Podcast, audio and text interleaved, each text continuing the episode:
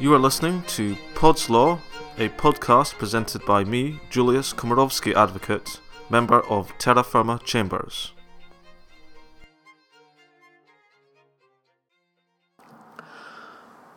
Hello and welcome to a general election edition of Pod's Law, hosted by me, Julius Komorowski, and with today's guest, Carl Gardner. Now, we're recording our conversation over Skype on Saturday, the 2nd of May 2015. And Carl Gardner is qualified as a barrister. Uh, Carl worked as a lawyer in a variety of government departments in fields including social security, health, pensions, and tax. His fields of work included European Union law and human rights law. He's currently a law lecturer at the Open University and he blogs on his website, Head of Legal. So, Carl Gardner, welcome to the show. Hi, Julius. So, the topic I'd like to talk about today is broadly speaking the laws and conventions concerning the formation or dissolution of government and possible dissolving of parliament and how these might operate in the light of the imminent general election. Now, to put our discussion in context, I think it's probably best if I take a few moments to sketch out what we might be looking at after the results are in on Thursday now, of course, the House of Commons has 650 MPs. The Speaker's neutral, doesn't vote, so theoretically, a party could obtain a majority of all voting MPs by having 325 MPs elected. Now, that figure is perhaps a little bit artificial for two reasons. One is that Sinn Féin MPs don't take up their seats and therefore they don't vote. And which means that you can probably knock two or three off that total I've just mentioned. On the other hand, the figure for the majority of MPs assumes all your MPs are able to vote. Uh, if you have government MPs away on foreign business, or if you have an MP who's critically ill, then you might find it practically difficult to marshal all your MPs through the lobby for a critical vote. And so to have a comfortable working majority, really you want a few more than a 325. So looking at the website www.electionforecast.co.uk, it would seem that the Conservative Party are the party most likely to get the most MPs elected. However, it would seem that they are unlikely to get a majority of MPs, and so it seems probable that we'll have a hung parliament.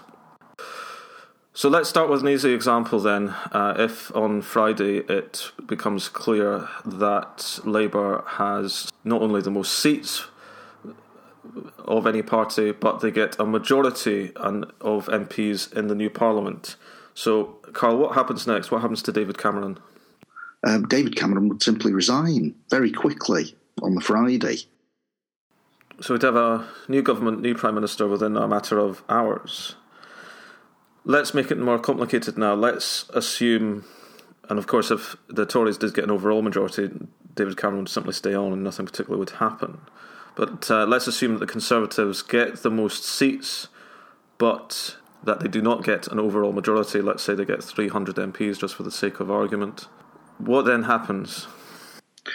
Uh, well, if they had 300, uh, I, su- I suppose then there's quite a good chance that the Liberal Democrats would have enough uh, to give them a majority together, or at least get close enough to govern as a minority.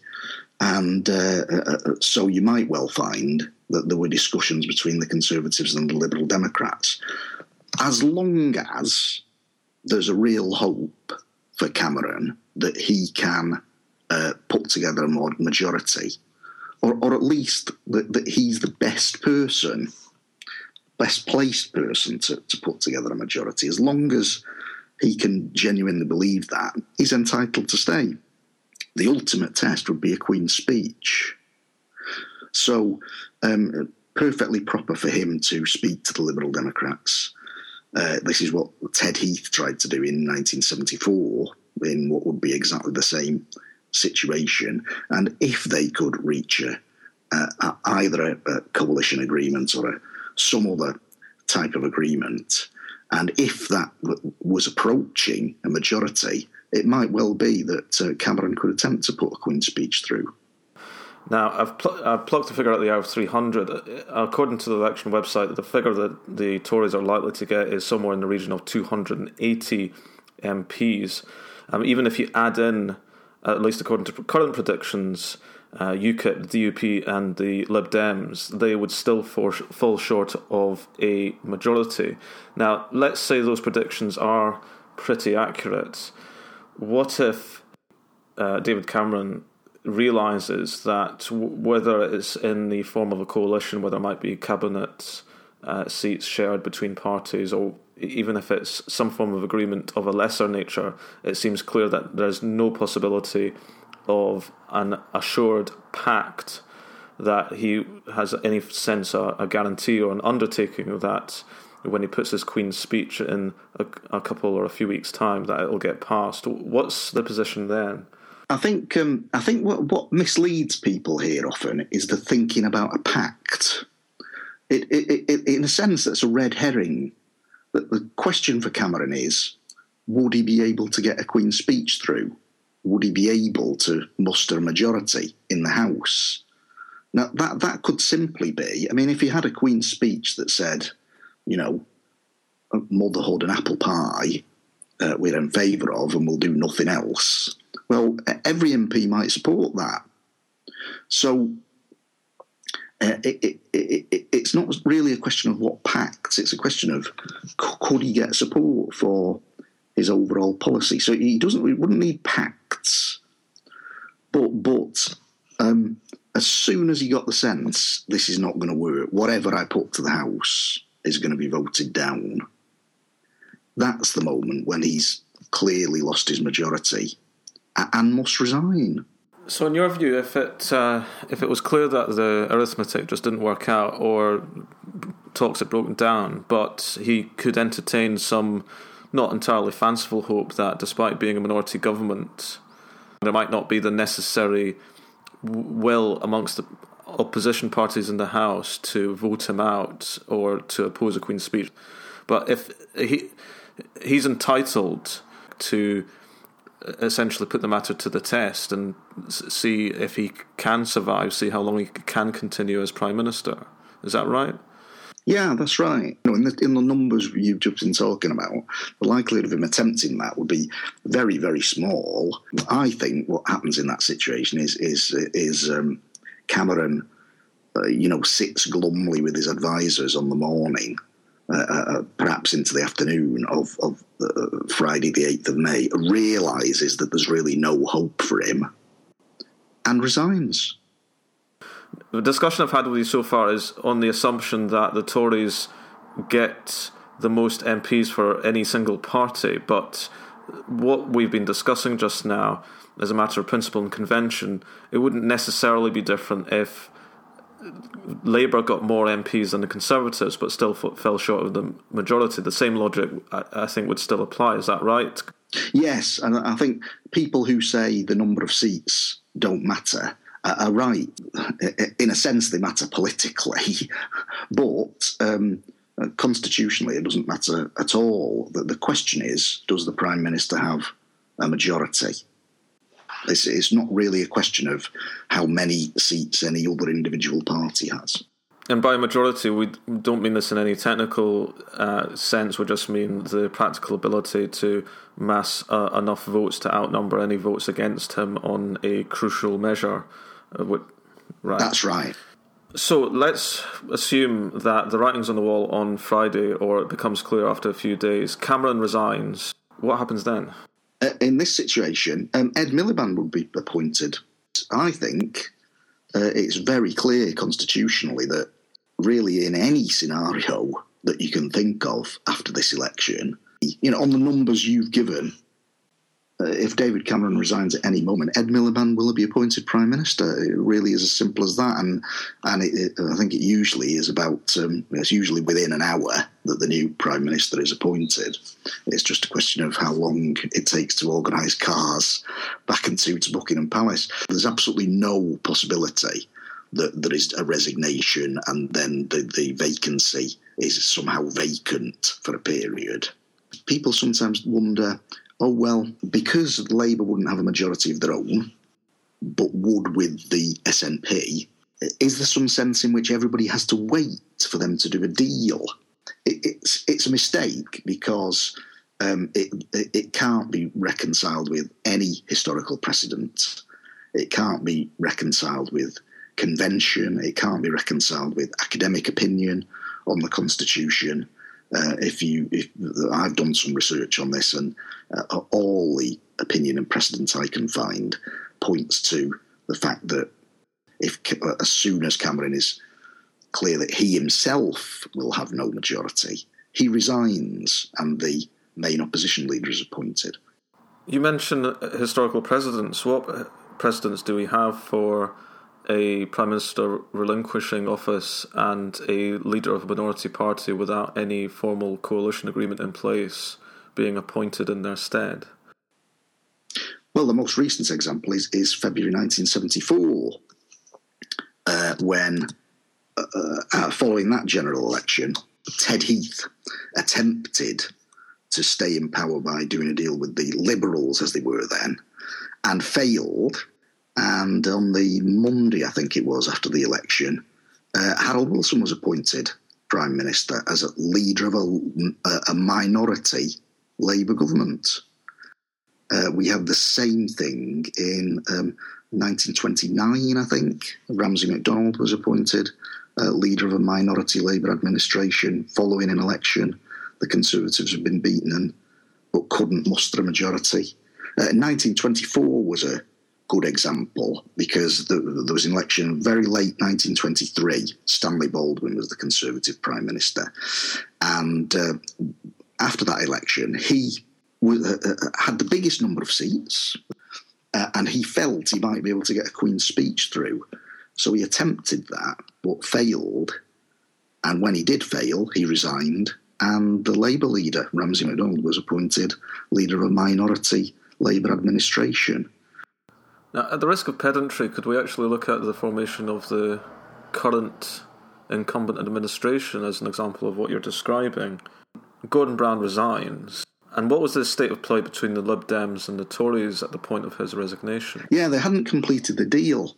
You see, that this is this is probably the reason why people have been misled into this, because I think in the popular imagination, people think that Gordon Brown was hanging on in power in 2010 after the election in some some sort of limbo, and that um, he resigned and David Cameron became prime minister because of a, a, deal having been sealed with the Liberal Democrats, and that, that's quite a serious misreading of what happened. Or you may remember the, the, the position after that election. Conservatives had more seats than any other party, but but not a majority. Uh, but they did with the Liberal Democrats, and uh, the Liberal Democrats spoke to the Conservatives first because that's what they promised to do speak to the party with the most votes and most seats. But actually, talks were going on with Labour as well at the same time.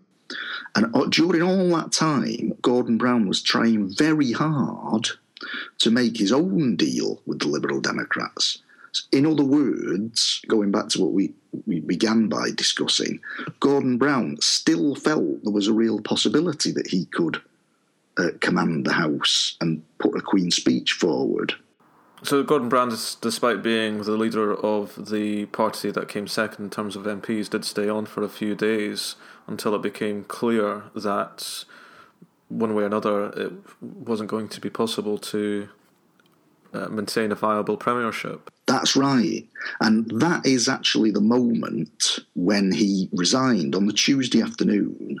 Uh, he, he, had uh, there'd been a couple of last minute meetings with Labour, and I, th- I think a, a, phone call or two between him and Nick Clegg. And it, it, had become clear to him that no deal was going to happen between the Liberal Democrats and Labour.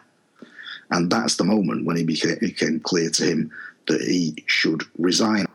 Now, we've talked about assuming that neither party gets a majority, David Cameron trying his luck and trying to continue as Prime Minister, alternatively, Ed Miliband being given the opportunity to have a go without any formal guarantee of a majority of votes in the House of Commons. And I've used expressions such as uh, the Premiership being viable or being able to command a majority or command the confidence of the House.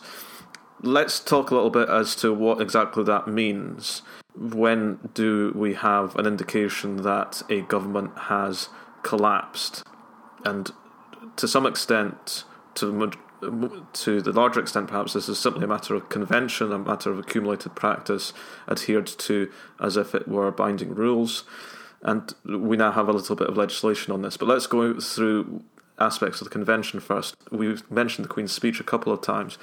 If the government loses a Queen's speech, that is typically thought to be a matter of confidence. And, and do you think that's still the case? Um, yes, I do think it's a matter of confidence. I mean, if the, the whole concept of parliamentary government the idea that the government has a majority in parliament and really has to have one that whole idea, in that context of that whole idea, it makes perfect sense that the, the, Queen's speech is a matter of confidence. And if it's not, then you wonder what's happened to parliamentary government, really, because what, what you're saying is, you know, what the implication of that would be is that the, the government could have a national direction of policy that didn't have the approval of the House of Commons. I mean, it would be quite a radical change to our constitution. So, so Queen's speech covers matters of policy, one might say. Uh, let's deal with more basic things the ability to pay your staff, buy things, in other words, to get a budget passed, to collect revenue and to spend it. That's regarded as a matter of confidence as well. And I think it is by most people, yeah. And you say by most people, if the government sought to get a budget passed, and it failed at the first attempt. Do you think that would be such an indication of a lack of confidence that it would be required to resign at that point? Well, I think this this is the sort of debate you could have, and that's why I say most people, because some people would say, "Oh no, that's that's not so bad. Um, you wouldn't have to resign. You could have another go." And I think the, the, the classic example of something like this being done was in the in the Scottish Parliament in, in 2009 when um, Alex Salmond's um, um, they were a minority administration then, weren't they? I think. Yes, they were. Yeah. Um, d- didn't didn't get its budget through the, the first time. He announced to the Scottish Parliament that after the first defeat, that he would regard a second defeat as a resigning matter. Uh, some people would say you should approach a, a, budget in the same way in Westminster. I've absolutely no doubt that the Scottish National Party would argue that. Whether it's correct is another matter. If a second budget is a matter of confidence, which the government has to resign over if it loses, then why isn't the first budget a matter of confidence? Uh, so uh, there's and we could have arguments about this because what, what people sometimes forget, we, we tend to think about votes of confidence, especially in a conversation like this, a rather legal one. We, we tend to think of them as what happens after a vote of confidence. Must someone resign?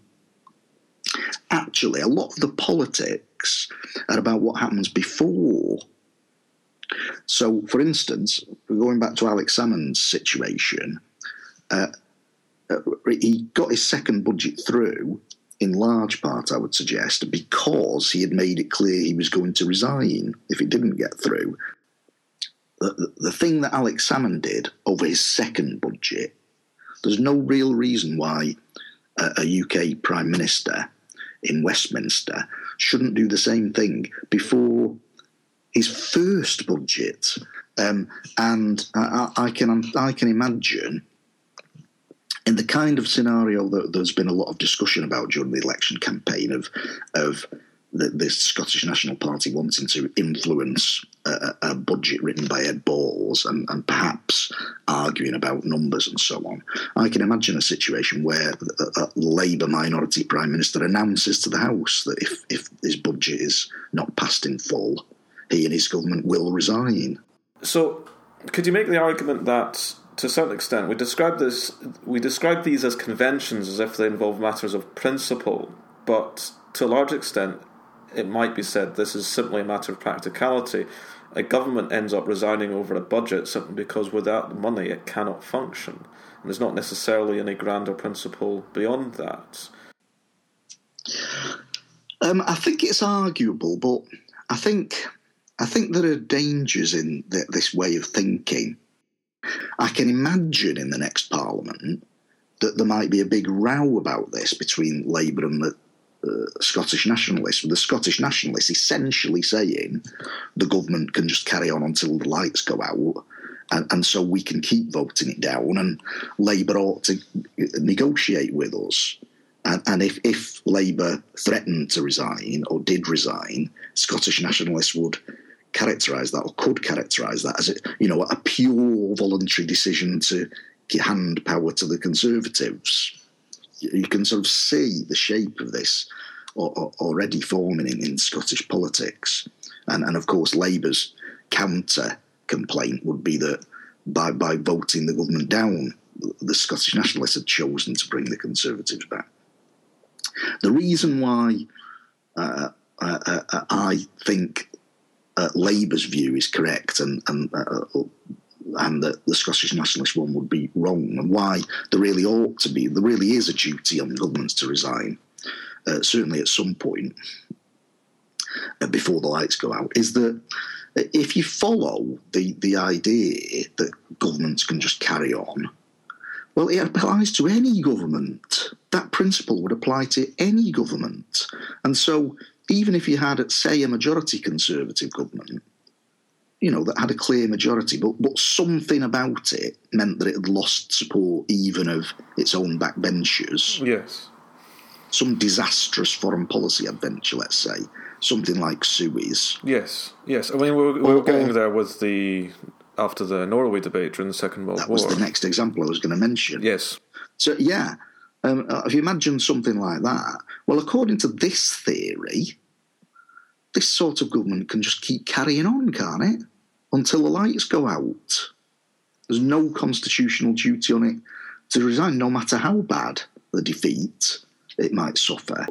In fact, a, a really very good example of this seeming obvious to someone was um, uh, the behaviour of Alex Salmond in 2009. And if the theory that you can keep going until the lights go off were correct, then he could have kept going in 2009 until the lights went off. But but he didn't. Um, you know, he okay, he didn't uh, propose a duty to resign the first time, but he did did the second time. Let's take a brief canter through the Fixed Term Parliaments Act. What what function do votes of confidence have under that act?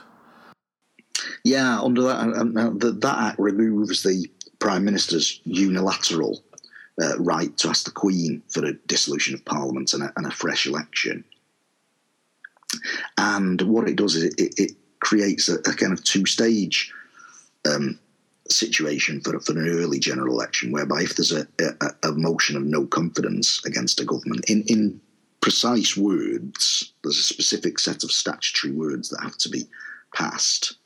I think that, that this House now has no confidence in Her Majesty's government if a motion is passed in those precise terms, then um, a, a, clock starts ticking, essentially. 14 days start ticking, and, and um, unless the House um, passes a second motion, a kind of antidote motion, uh, in precise terms that this House has confidence in Her Majesty's government, a, positive vote of confidence. Unless it does that, then the bell rings after 14 days and, and there must be a general election.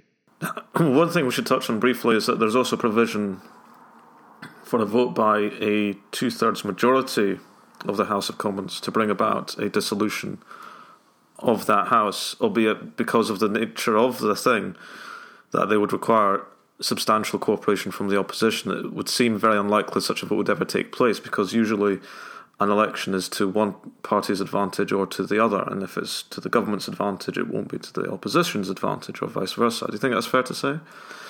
I think it is. I mean, I think I've been thinking about this act quite a lot in the last few days, and I think there are circumstances in which you could imagine um, an agreed election. I think probably if if um, if there was a hung parliament and there was absolute stalemate about you know no one could muster a majority, uh, no one could hope to get a Queen's speech through. I think in that sort of situation, people might eventually look at each other across the House of Commons and think, you know, we, there's really nothing else we can do but agree in fresh election. But I agree, probably. I, I, don't expect it to happen either. I mean, the, in the situation you've described, that that would almost be like taking a shortcut to avoiding the inevitable loss of a vote of confidence and the absence of a positive vote of confidence within the two week uh, period that you've described. Um, the Act's silent on what happens to Her Majesty's government between the first vote and the end of the 14 day period.